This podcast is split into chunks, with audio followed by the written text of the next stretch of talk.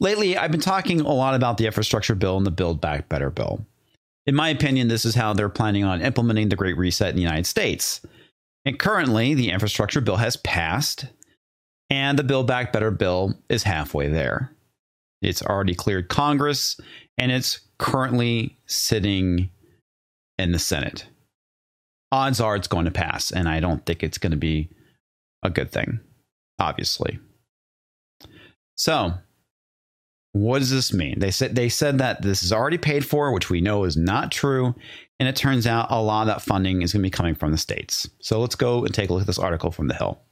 Build Back Better is bad for the states. I feel like that's kind of the understatement of the year. In their largest effort to radically transform America and expand the size, scope, and power of the federal government, Senate Majority Leader Chuck Schumer has vowed to pass President Joe Biden's Build Back Better Act by Christmas.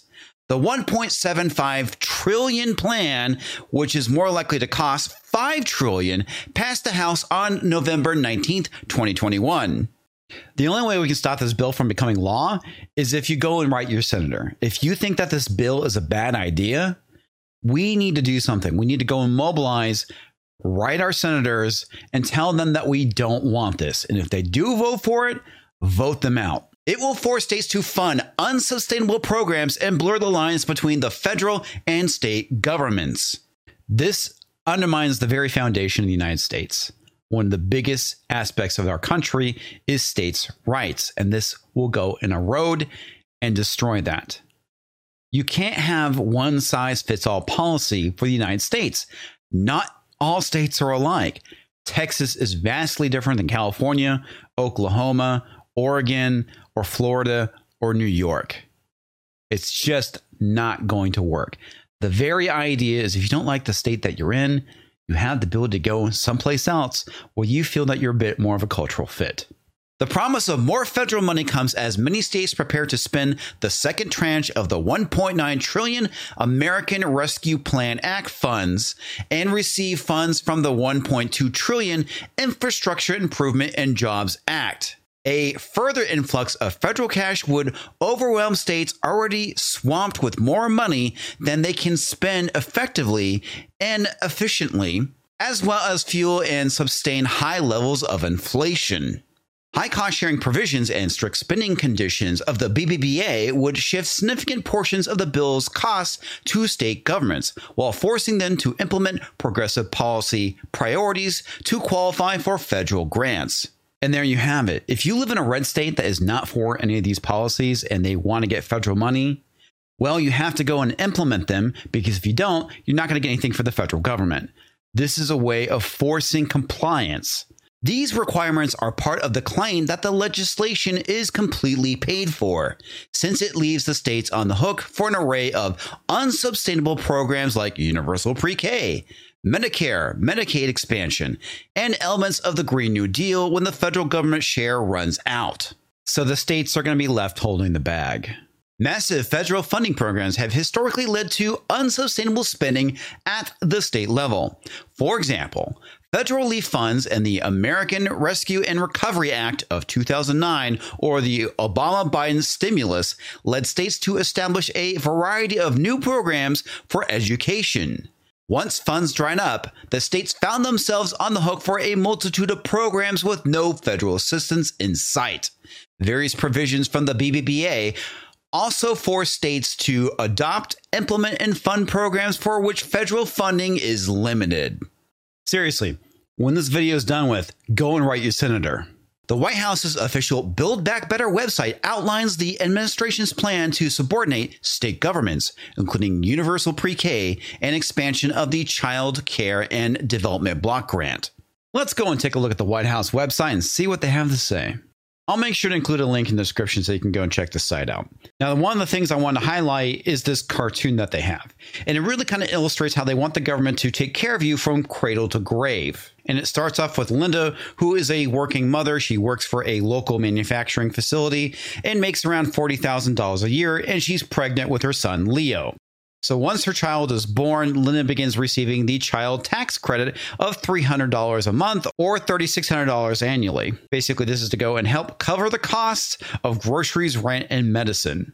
So the government's not only going to go and help with rent, medicine, and groceries, they're also going to go and offset the cost of daycare. The government's trying to be involved in every aspect of a person's life, as I stated previously, from cradle to grave. So Leo turns three and he's now in pre K. And the funny thing is, they say high quality pre K. And if you've ever been into public school, you can make arguments whether that's high quality or not. And these days, public education feels more like indoctrination than anything else. And after Leo graduates from high school, he goes and gets a Pell Grant, which allows him to go and attend a community college, furthering his indoctrination. And thanks to his community college and the United States government, Leo is able to land a good paying job that is unionized working on wind turbines. You see how all this is playing together? And here we are back at Linda, and now that she's elderly, she's going to require home care and hearing care. And of course, that's going to be all provided to her by Joe Biden and the federal government. And the cycle is just going to go and repeat itself with Leo. Why take responsibility when the federal government can do it for you? The BBBA not only places a significant financial burden of the universal pre K on the states, but it also allows local entities to directly access federal funds, circumventing the wishes of the taxpayers and their duly elected state representatives who do not want to participate. Once federal funding expires, state and local governments are responsible for covering the increased costs generated by these unfunded mandates. The Biden administration promises to expand Medicaid services to more than 800,000 Americans, currently on state waiting lists by allocating additional federal funds to the states for this purpose. In an extreme alteration of intergovernmental relations that puts Franklin Roosevelt's New Deal and Lyndon Johnson's Great Society to shame, the BBBA will force the states that choose not to expand Medicaid to do so. Part of what might be called a great dystopian model in which the federal government manages every aspect of a person's life from birth to death, which I already went and highlighted over at whitehouse.gov. The coercion of states to embrace progressive policies don't stop at education and Medicaid expansion. The legislation also contains a plan to force states to adopt elements of the Green New Deal under the guise of environmental justice. What the hell is environmental justice? And this is actually coming from EPA.gov. Learn about environmental justice. Environmental justice is the fair treatment and meaningful involvement of all people, regardless of race, color, national origin, or income, with respect to the development, implementation, and enforcement of environmental laws, regulations, and policies. I have no idea what the hell any of that has to do with the environment. I guess I'll just have to take the word for it. Provisions include 250 million in grants to state and local governments to expand equitable outdoor access to non-federal lands for members of underserved groups and in addition 250 million to support underserved forest landowners. Whatever the hell that means. To aid in climate mitigation and carbon sequestration and storage efforts. And again, I find myself asking, what does the environment have to do with infrastructure? Oh, that's right. It's the Green New Deal. These grants would allow national lawmakers to achieve their goals by commandeering state and local government control over state and privately owned land. Yeah, let that one sink in. So apparently, not only will you not own anything, neither will the state governments. These vast federal grant programs threaten to erase the division of authority between the state and federal government established by the Constitution. Through coercive federalism, the BBA would confiscate states' power as independent governments and establish them as submissive tools to implement an extreme agenda. That's right, folks. That extreme agenda is going to be the Great Reset. Aided by the return of earmarks as well, federal lawmakers can use federal funding programs like those featured in the BBA to force states to adopt their policies. The dangers of the BBA extend beyond concerns over the legislation's wasteful spending on desert fish and freshwater mussels, drug price controls, impact on inflation, and contribution to the national debt. If enacted, this legislation will allow the federal government to fundamentally reorder the American system of government and use the states as pawns to implement progressive priorities. To preserve constitutional federalism, Congress must reject the Build Back Better Act. Folks, you know what has to be done.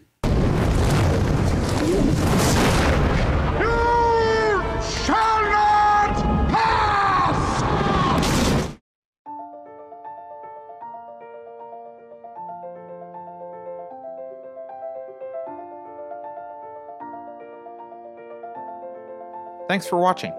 If you're new to the channel, we have a deep content library that includes interviews with everyone from Mike Cernovich to Meghan Murphy, so go check it out. If you'd like to see more, please consider supporting the show by visiting unsafespace.com/donate. You can find us on all the major social media platforms, at least for now, and you can find a community of like-minded individuals on our Unsafe Space chat on Telegram. See you there.